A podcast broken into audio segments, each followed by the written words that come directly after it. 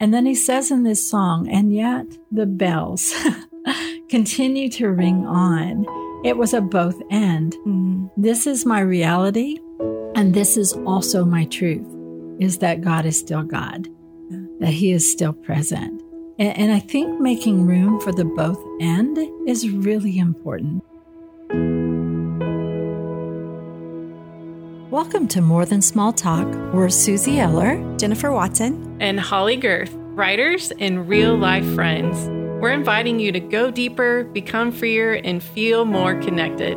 So imagine you have a cup of coffee, a mug of tea, or a green smoothie in your hand, and we're all hanging out in your favorite place together.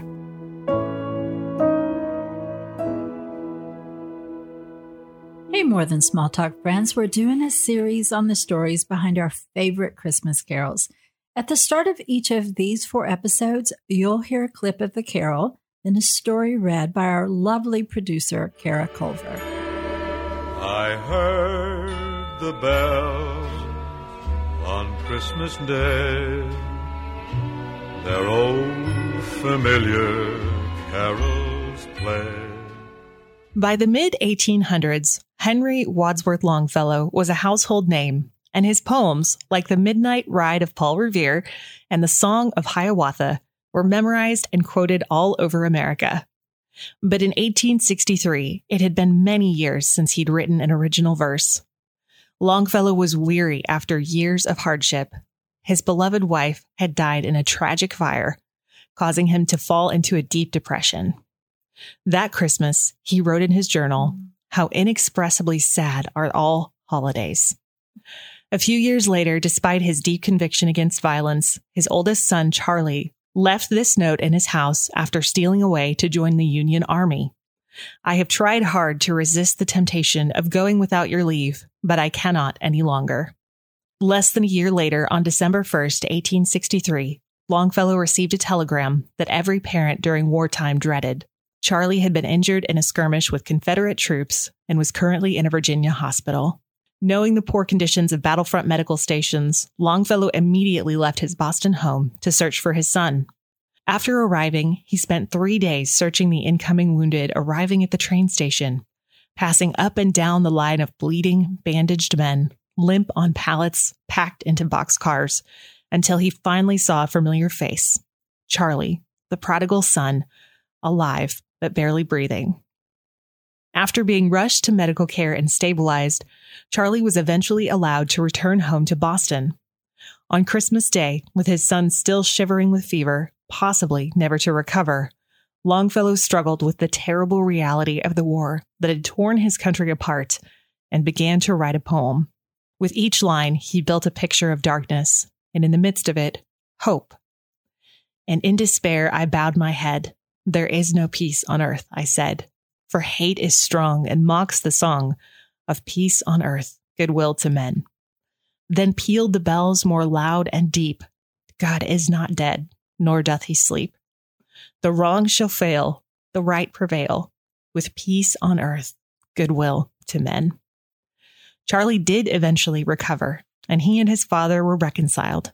But this wartime Christmas poem turned song still rings out a story of the triumph of hope over despair, even today. This story is from the article Four Beloved Christmas Carols and the True Stories Behind Them, posted by crosswalk.com. A link to the article will be posted in the show notes. One of the things that I love best about More Than Small Talk is that we have not shied away from the talk of depression or despair. I love that.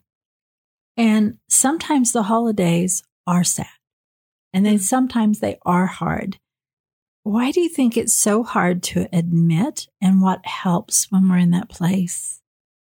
I just think that we think that the holidays are supposed to be sparkly and magical and that it's supposed to be these hallmark moments on the couch cuddling with our family and everyone is at peace and gets along. And then your life looks so different when there's hard moments or chaos or pain or loss where there's an empty seat around the Christmas table. And we think, is it wrong to feel a spark of joy or hope when I'm grieving? And I think that that's the wrestle, the tension is that you want to celebrate, but you're just not sure how to. Yeah. Yeah. I think we hear it's the most wonderful time of the year.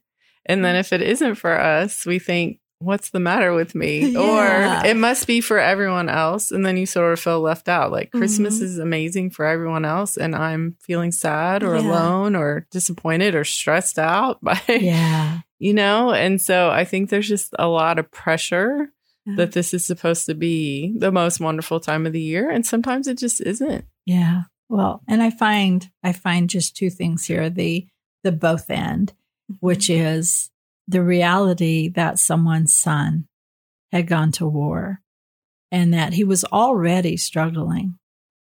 And now his son was in war and his son was hurt. That's his reality. Yeah. And then he says in this song, and yet the bells continue to ring on.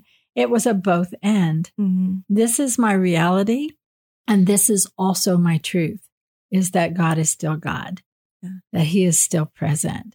And, and I think making room for the both end is really important, don't you Mhm. guys? Yeah, it'd be so much more realistic if we said it's the most wonderful and hard time of year. Yes. go. Thank you. Because it's usually a mix of both. Yeah. Like you have some really great moments and then you have some stressful or sad Yeah. ones too. Yeah. Yeah.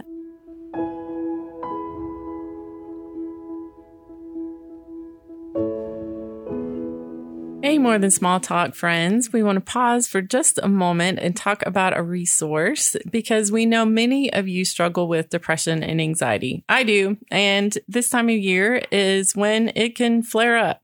So I wanted to share with you about my new devotional book, What Your Mind Needs for Anxious Moments. It's 60 powerful truths that will help you protect your peace. And I hope that you will get a copy through holleygerth.com for you or someone you love this Christmas.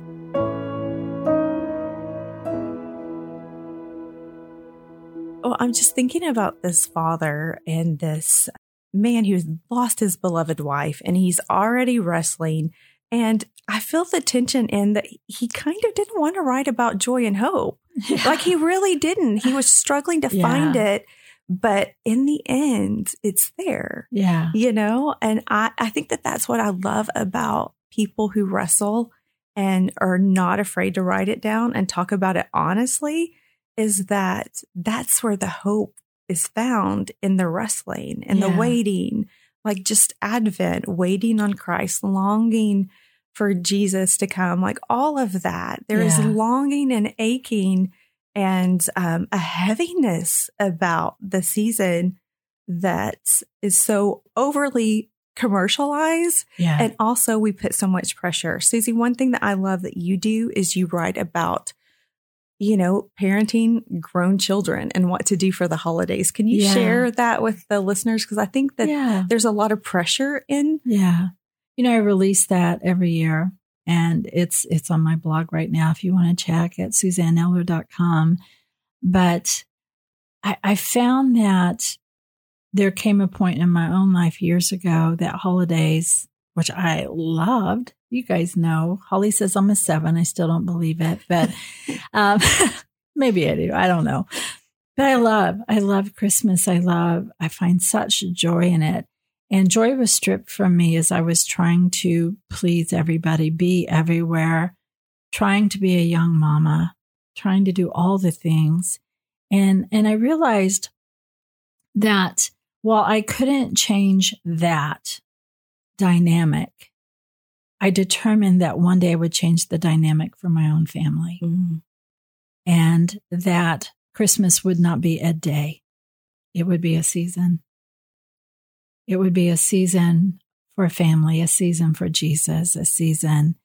And so, um, and it's something we still hold is I, I hold this season of Christmas very lightly with all the beauty in it, with all the heart in it. And to my kids, I say, this is not a day. We're not going to put pressure on you to make my Christmas happy. Mm. It is not your job because Jesus makes me happy. Mm. But in this season, somewhere in there, let's find time to hang out as family. And they work it out. Sometimes it takes 52 texts as we're trying, honestly, as Yeah. we're trying to figure out all the dynamics. Mhm. And the beauty of it is, is that they come, Mhm. they come and, and they're happy and it takes the pressure off. So yeah, that's, that's what I, that's what I do. And it was one way that I needed to deal with a way that something that I loved was being stripped away by others' expectations. And, and I give Mm. lots of grace. We were the first. Right. You know what I'm saying? We messed Yeah. everything up. You're always the experiment when We you're the were. first. We were the first on both sides, and and uh, eventually it it worked out, and we figured it out. But I I really did want to take away that Christmas was not just a day, Mm, and really historically, it's not just a day anyway. Right. Yeah. Yeah, And I feel like we talk about expectations so much. we do. Yeah. We circle back around. But even Yeah. this, I'm thinking about like the holidays are hard when we have unmet expectations. Yes. And I think there's two forms. There's the form where I expected this person to be with me and they're not. yeah, Or I expected to have a job by now and I don't. Yeah. Like.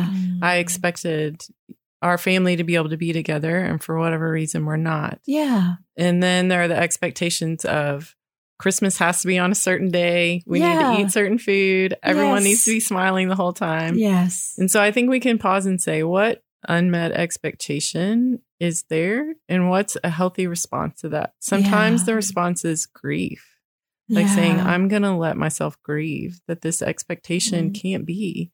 yeah, Or Yeah. is this an expectation I've taken on that I don't have to carry? And in that case, the response can be, I'm going to adapt it or even just let it go. Mhm. yeah, And so I think maybe that's something helpful we can do is say, what are the expectations that are Yeah. not being met? And what do I want to do with that that can help me through this season? Yeah. Yeah. Well, and I think about this song. I I I think that being able to have joy and sorrow cuz like I am not a cardboard cutout. Like I am flesh and blood. I am more than 3D. So I can have joy and I Mhm. can have sorrow at Yeah. the same time. Not only is it okay, but it's human. Yes.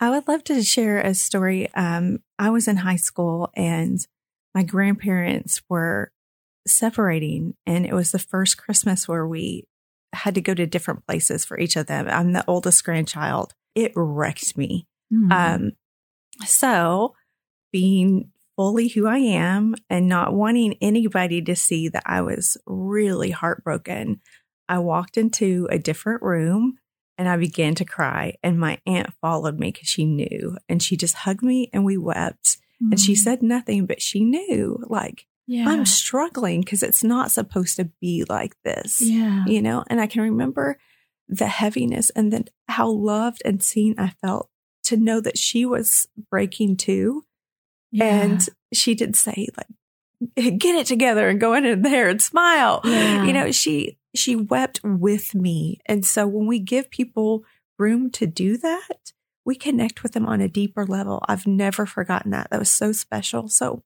be sad and don't be afraid to let people in on that moment like you don't have to fake it Yeah.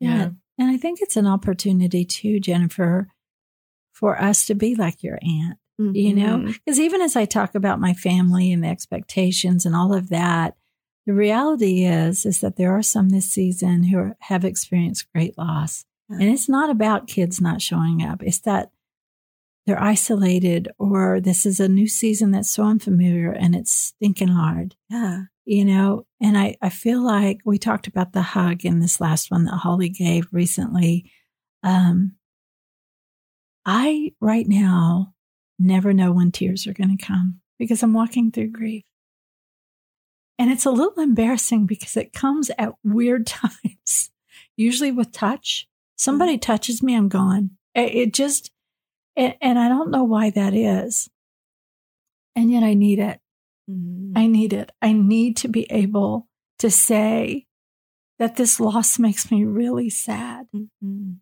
and my heart hurts.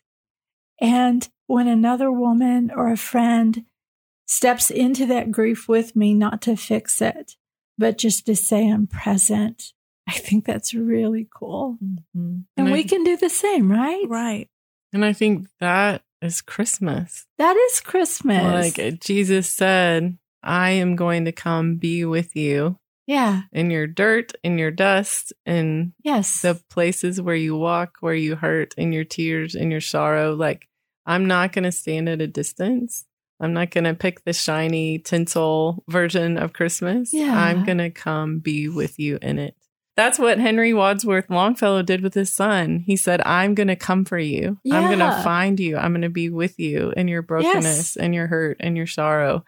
And I think that is Christmas, Yes. right? That is the good news of Christmas that someone came for us and that someone is coming for us, that we are not alone in the hurt. Yeah.